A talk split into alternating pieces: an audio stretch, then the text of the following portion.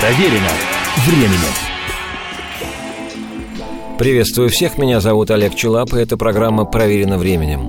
Сегодня у нас часть третья повествования о музыке и истории великой американской группы Creedence Clearwater Revival, в составе которой играли родные братья-гитаристы и вокалисты Джон и Том Фогерти, бас-гитарист Стив Кук и барабанщик Дук Клиффорд. Прошлая программа завершилась первым подлинным хитом Криденс на 8,5 минут композиция «Сьюзи Кью». Вышедшая в августе 1968 года 45-ка с кавер-версией этой вещи заняла в американском хит-параде 11 место. Для малоизвестной группы из пригорода Сан-Франциско это было просто супер успехом. Песня «Сьюзи Кью» была помещена и на дебютный альбом группы, который назывался просто «Creedence Clearwater Revival». Ситуация тем интереснее, что первоначально песня «Сьюзи Кью» была записана еще в 1957 году. Ее автором является совершенно, как сейчас говорят, безбашенный музыкант по имени Screaming Джей Хоукинс. И он же один из соавторов и второго сингла Creedence, песни, которая ко всему еще и открывала тот самый первый альбом. Это ныне известнейшая в мире вещь, Сегодняшнюю программу в прошлый раз я обещал начать именно с нее. Подлинная классика рока «I put a spell on you».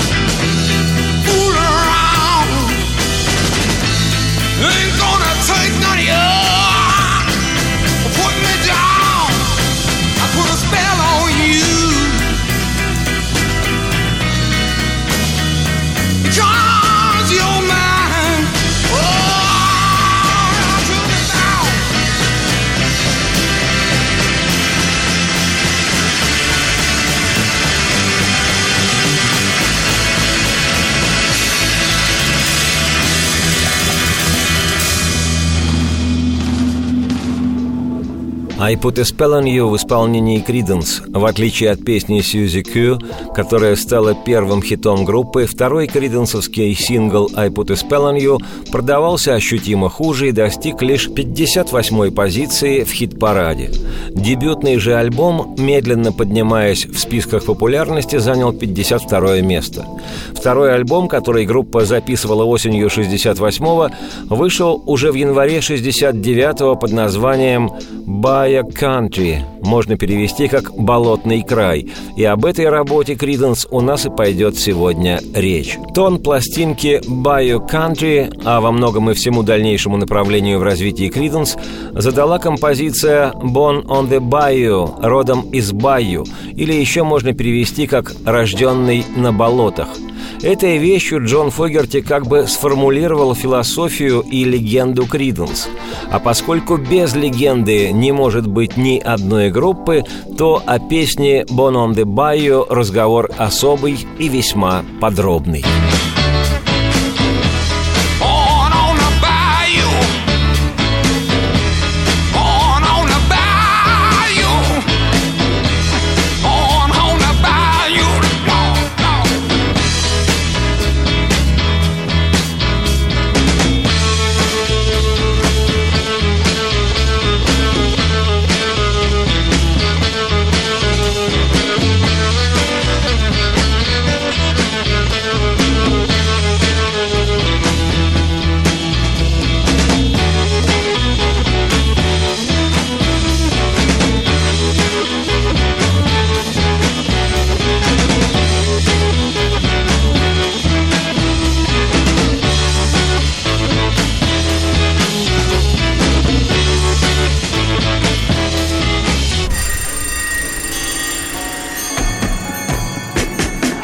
Проверено временем. Приветствую всех, меня зовут Олег Челап, и эта программа «Проверена временем». Тягучая, блюзово-психоделическая, основанная на монотонном гитарном рифе «Bon on the Bayou» таила в себе привкус юга, легендарного для американского блюза. Именно на юге США зарождалась черная музыка, которую по-своему трансформировали в 50-х-60-х белые группы. Словом «bayou» на юге обозначается рукав реки. Такие рукава «bayou» с островками соляного происхождения в большом количестве встречаются в дельте реки Миссисипи. В штате Луизиана это место прозвали «Bayou Country» – «Страна Bayou», и у американских музыкантов места эти считаются священной родиной блюза. А поскольку Джон Фогерти, как и другие участники Creedence, были с подросткового возраста ушиблены черным блюзом, то второй альбом группы по предложению Джона и получил такое название – родилась песня «Bon on the Bayou», как это часто бывает у музыкантов, из импровизации во время саундчека, настройки звука, перед одним из концертов группы. Годы спустя Фогерти вспоминал, большая цитата, «Я заиграл этот риф, потом крикнул Стью, «Играй эти ноты на басу!» «Дуг, а ты продолжай отбивать этот ритм!» Том, бренчи в промежутках между ударами. Все остаются на аккорде «ми». Я молотил этот риф, выкрикивая бессмысленные звуки. Я вообще пишу кучу песен таким способом.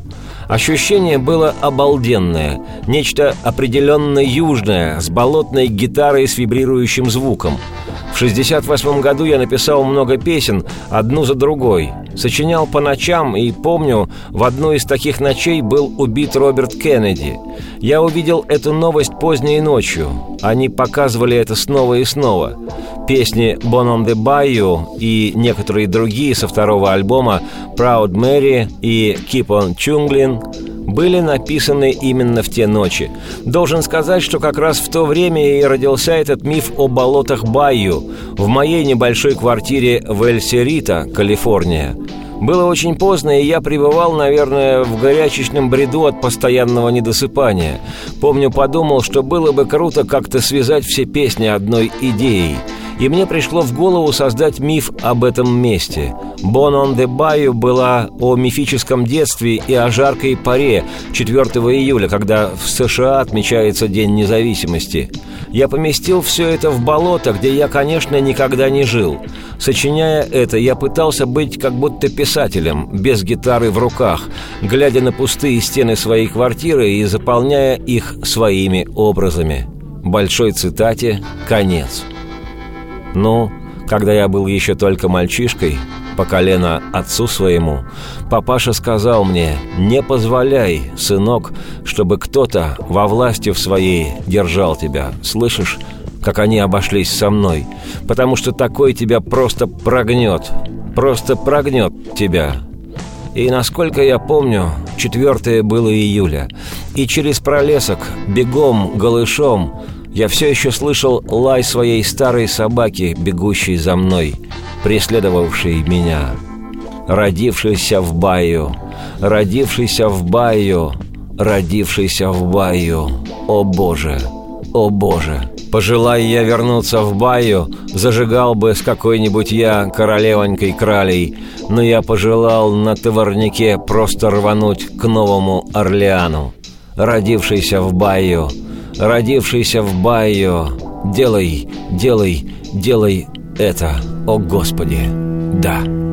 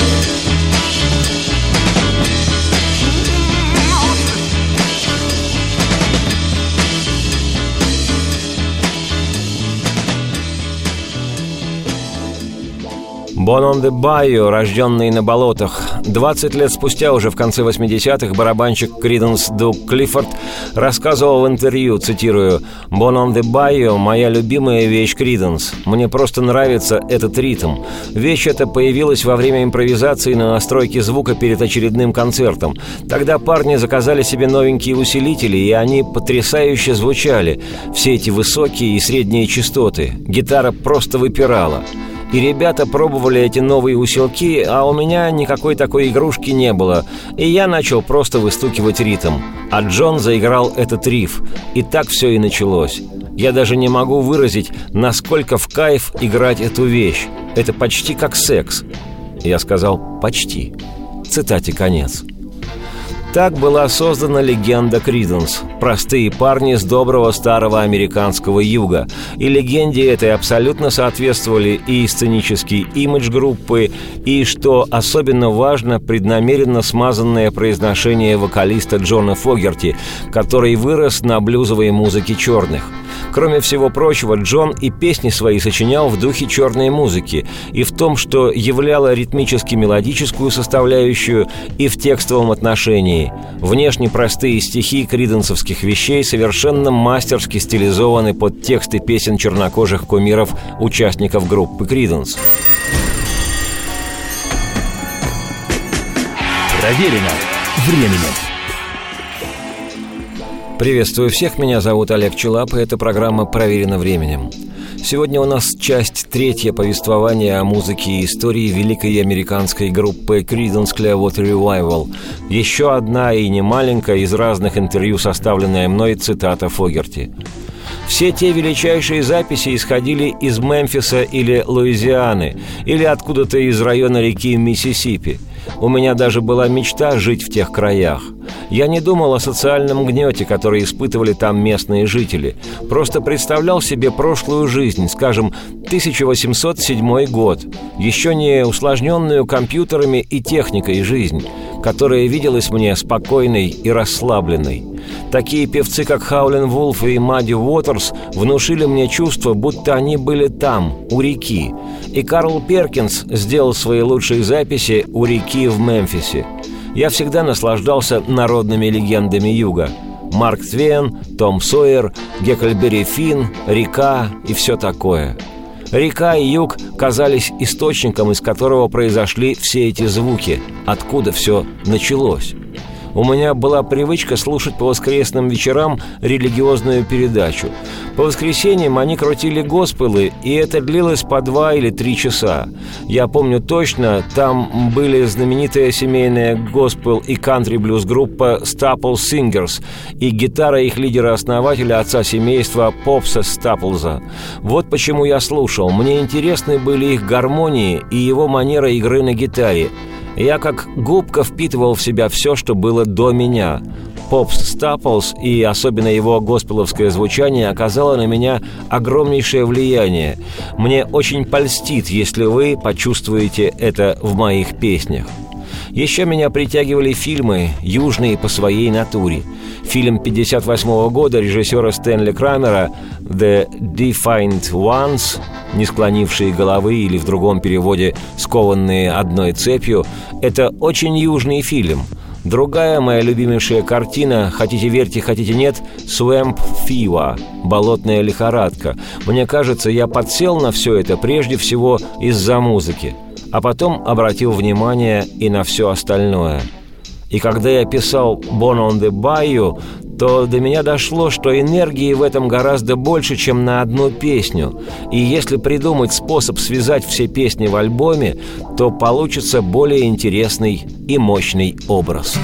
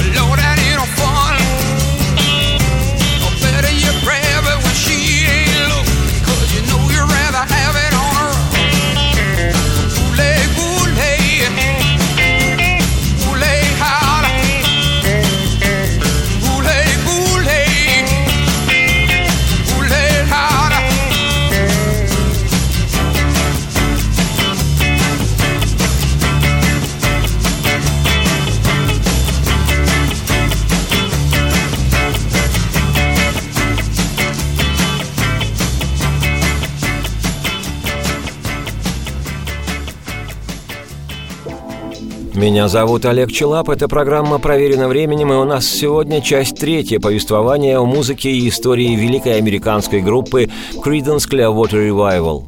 Осенью 68-го Creedence, засветившиеся дебютным альбомом и двумя синглами, стали интенсивнее прежнего приглашать на большие площадки для выступлений перед концертами более известных бендов.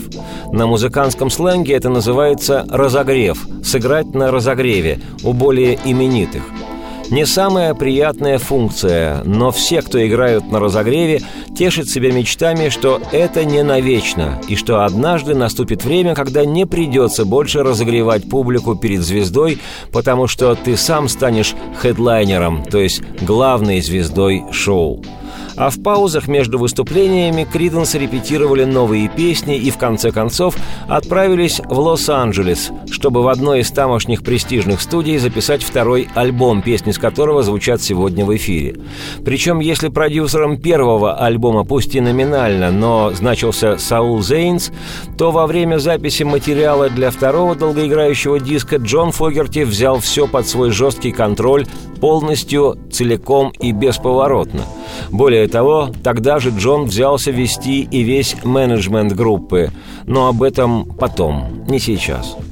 Криденсовские летописи свидетельствуют, что в Лос-Анджелесе запись альбома проходила тяжело. В студии постоянно ошивались какие-то люди, кто-то приходил, и музыкантов часто отвлекали.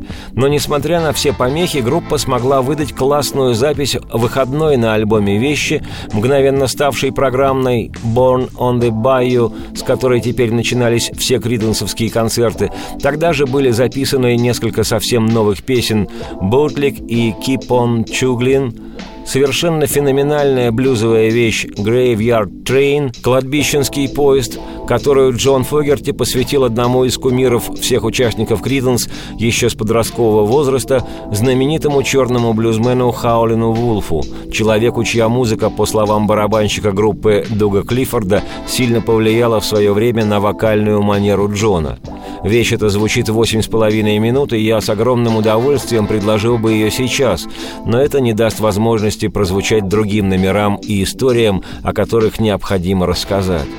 Но сначала послушаем, как Фогерти и товарищи, помимо собственных вещей, искрометно записали для альбома и кавер-версию старого доброго рок-н-ролла «Good Golly Miss Molly» от легендарного Литл Ричарда. И выше всяческих похвал вокал Фогерти Джона.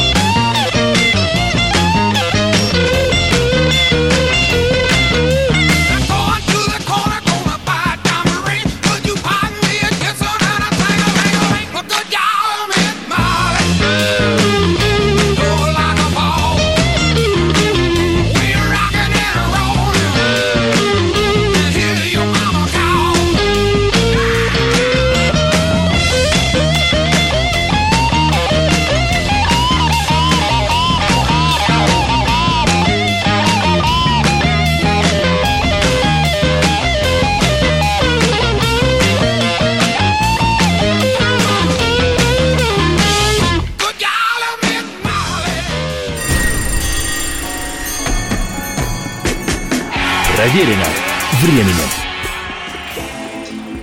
Приветствую всех, меня зовут Олег Челап, и эта программа «Проверено временем». Каждый, однажды открывший для себя американскую группу Криденс, полюбивший ее музыку, возвращается к ней перманентно.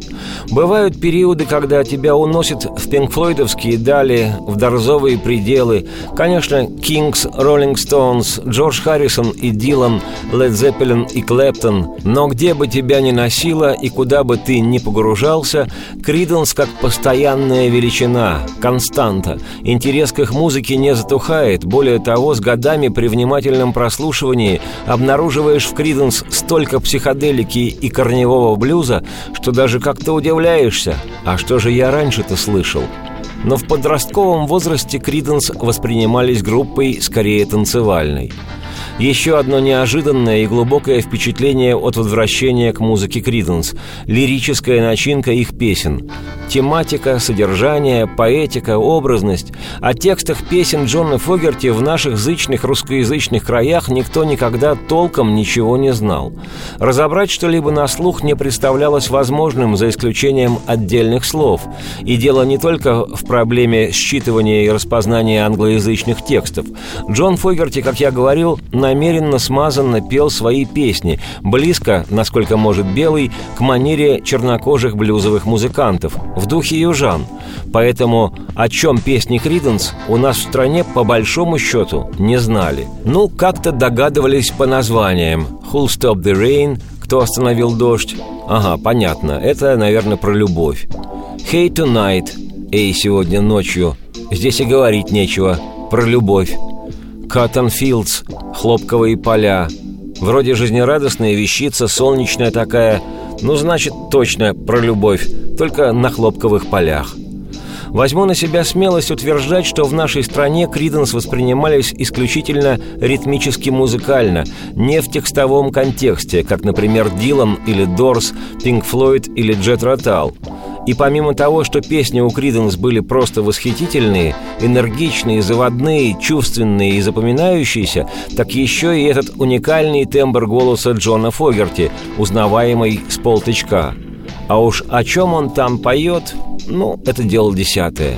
Про любовь поет, потому как большинство песен про любовь хотя и поговаривали, что некоторые криденсовские вещи очень даже с социальным и антивоенным подтекстом. Но я не помню, чтобы кто-то обсуждал основные мотивы, значения и высокое назначение гражданской лирики Джона Фогерти, темы Родины и природы в его песнях. Безапелляционно утверждаю, что тексты песен Джона Фогерти интересны, изобретательны и поэтичны. А это ли не главное? Не думаю, что Фогерти-младший всерьез числил себя поэтом. Акцент в своем творчестве он делал все же на музыку. Но в летописях отмечено, что Джон, как человек творческий, всегда имел при себе блокнот и карандашик из Икеи. И как только посещала мысль, записывал в блокнотик строчки, идеи текстов или просто название песен, поскольку совершенно справедливо считал, что придумать хорошее название – это уже половина песни. Уж не знаю, как обстояло дело с раскачивающейся из блюзовых закромов Джона вещью «Пентхаус Пеппа», нищий пентхауса, но текст в ней под стать музыке, социально приперченно, иронично, поэтичный. Ну вот, так если бы я был каменщиком, то я просто не построил абы что. А был бы бейсболистом я, тогда я не играл бы номером вторым. А был бы ювелиром, детка, господи, пришлось бы стать кольцом с бриллиантом. А был бы я секретом, прости господи, то я бы никогда не говорил. А если б я кувшином был вина, о боже, тогда б на вкус был выдержанным я. И мог бы быть я чем угодно, но это только если золотом чистейшим, каратов так на двадцать, так четыре, да, и будь я игроком, ты знаешь, я бы никогда не проиграл, а был бы гитаристом, господи, играл бы блюз.